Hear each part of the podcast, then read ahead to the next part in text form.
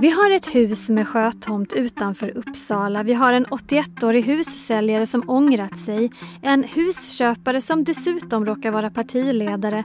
Och så en husaffär som inte alls går som den ska utan som nu tar den ena oväntade vändningen efter den andra. Läkarundersökningar, anklagelser om påtryckningar, värderingstvister och det allra senaste att Ebba Busch kräver att få se alla psykologiska utredningar kring säljaren Esbjörn.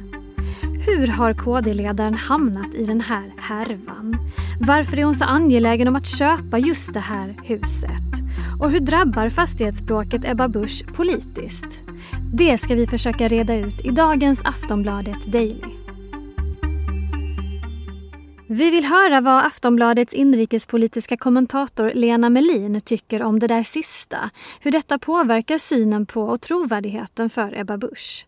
Men först ska vi ta oss igenom vad som faktiskt hänt med hjälp av Olof Svensson som är reporter på Aftonbladet. Och eftersom det är en komplicerad härva med många turer så tar vi den från början. Sommaren tjugotjugo när Ebba Busch tar kontakt med Esbjörn.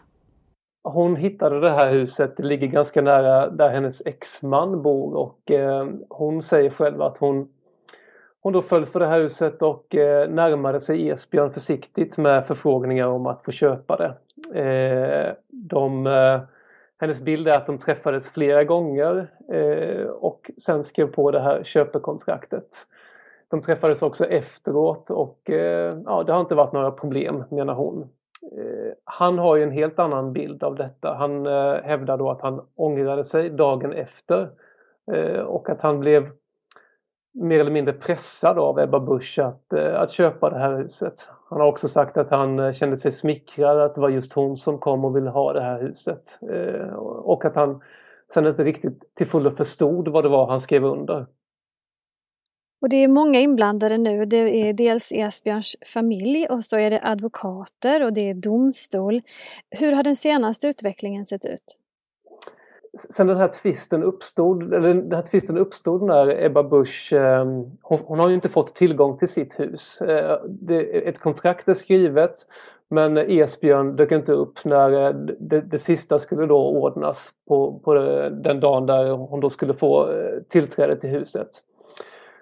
Då valde hon att stämma Esbjörn, så att det här har ju hamnat i Uppsala tingsrätt och de olika parterna nu skickar in inlagor hit och dit. Det är, en, det är läkarundersökningar och det är eh, värderingar och annat. Så att det här är ju en rättssak nu och det ser ju också ut att bli en rättegång.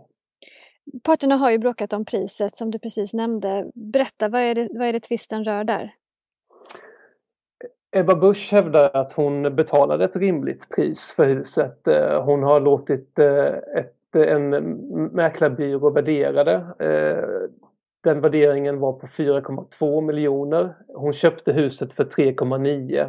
Men i det här köpet så ingick också att hon skulle frakta bort ganska mycket bråte som finns på trädgården.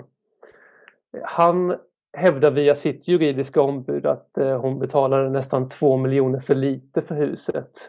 Och det här juridiska ombudet har också anlitat ett värderingsinstitut som, har, som uppskattar att fastigheten värderas till fem komma sju miljoner.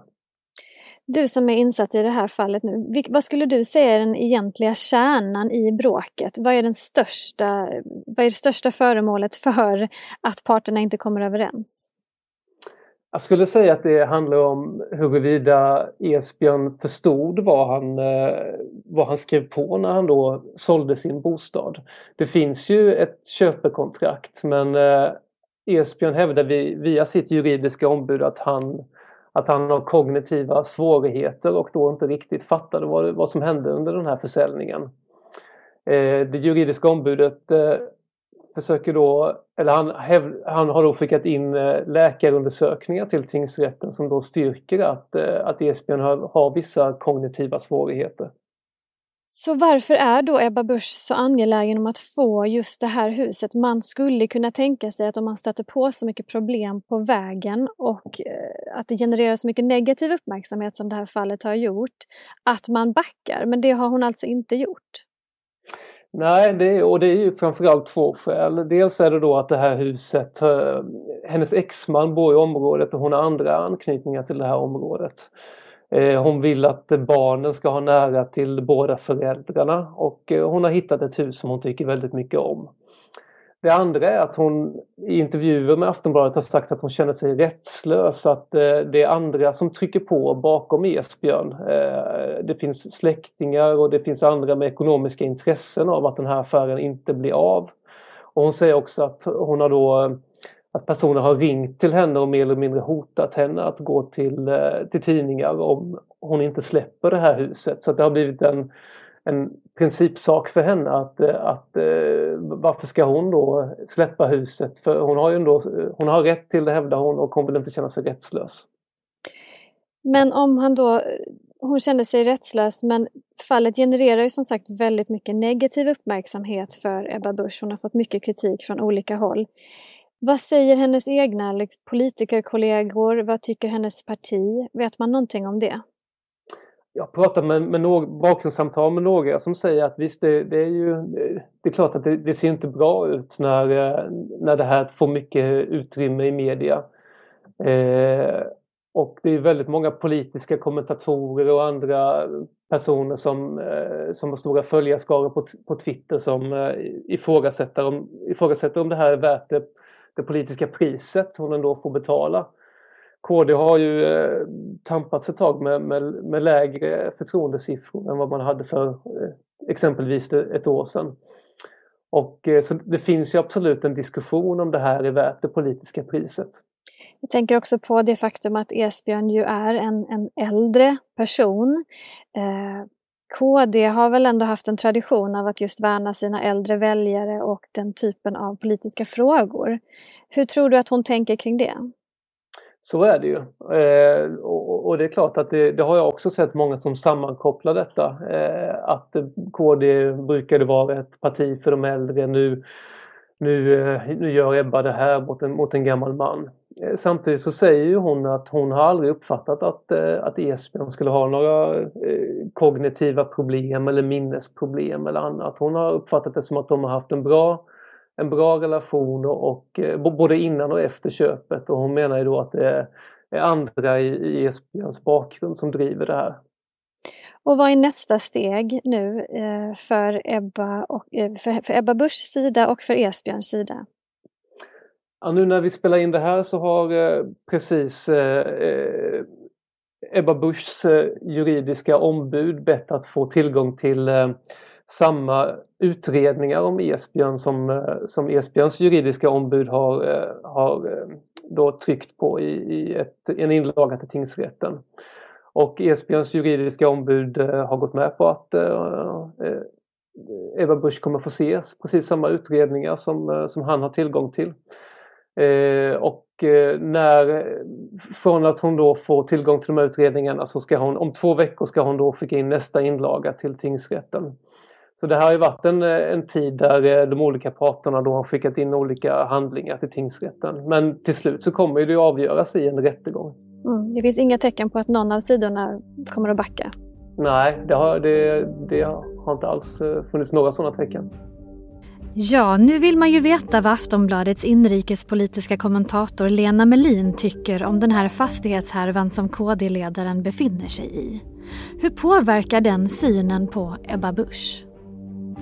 Jag tror att den påverkar Kristdemokraterna och Ebba Busch väldigt negativt. Därför, eh, därför att det dels är det en ganska begriplig eh, sak, och för det andra så eh, är det något som många människor själva ha, har varit med om. Alltså att de kanske har varit tveksamma i en husaffär.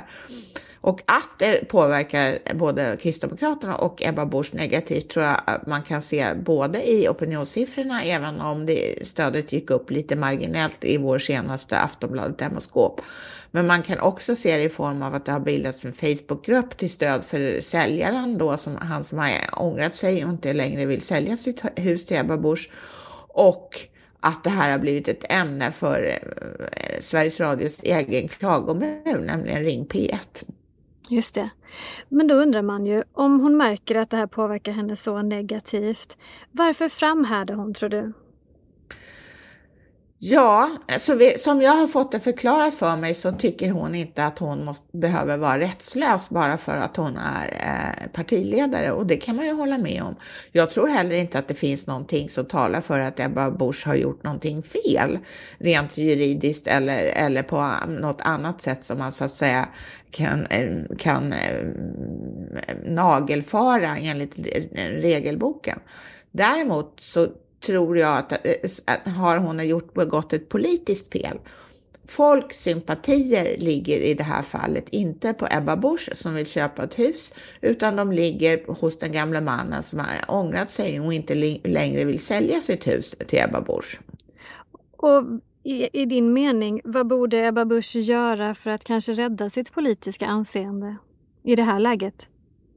Ja, nu har det ju gått så långt så det är lite svårt, men jag tror faktiskt att det, det enda raka för henne är att dra sig ur den här affären och säga: Esbjörn, jag förstår att du älskar ditt hus, det gör jag också, men eh, du har företräde, jag drar mig ur hela affären och skaffar mig någon annanstans att bo. Är det extra problematiskt att det är just Kristdemokraternas partiledare som det här eh, händer?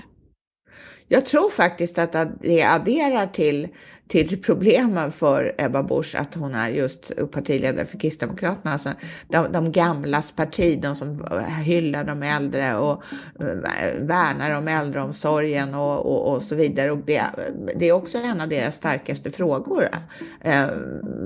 Alltså i väljarnas ögon så bedriver de oftast en väldigt bra politik inom det, det området. Och det, det är klart att då spelar den här säljarens ålder en ganska stor roll, tror jag, för den negativa bilden av det som hänt. Sist här hörde vi Lena Melin, utrikespolitisk kommentator på Aftonbladet. Och först i programmet var det Aftonbladets reporter Olof Svensson som berättade om turerna kring Ebba Buschs husköp. Jag heter Olivia Svensson och du har lyssnat på Aftonbladet Daily. Vi hörs igen snart. Hej då!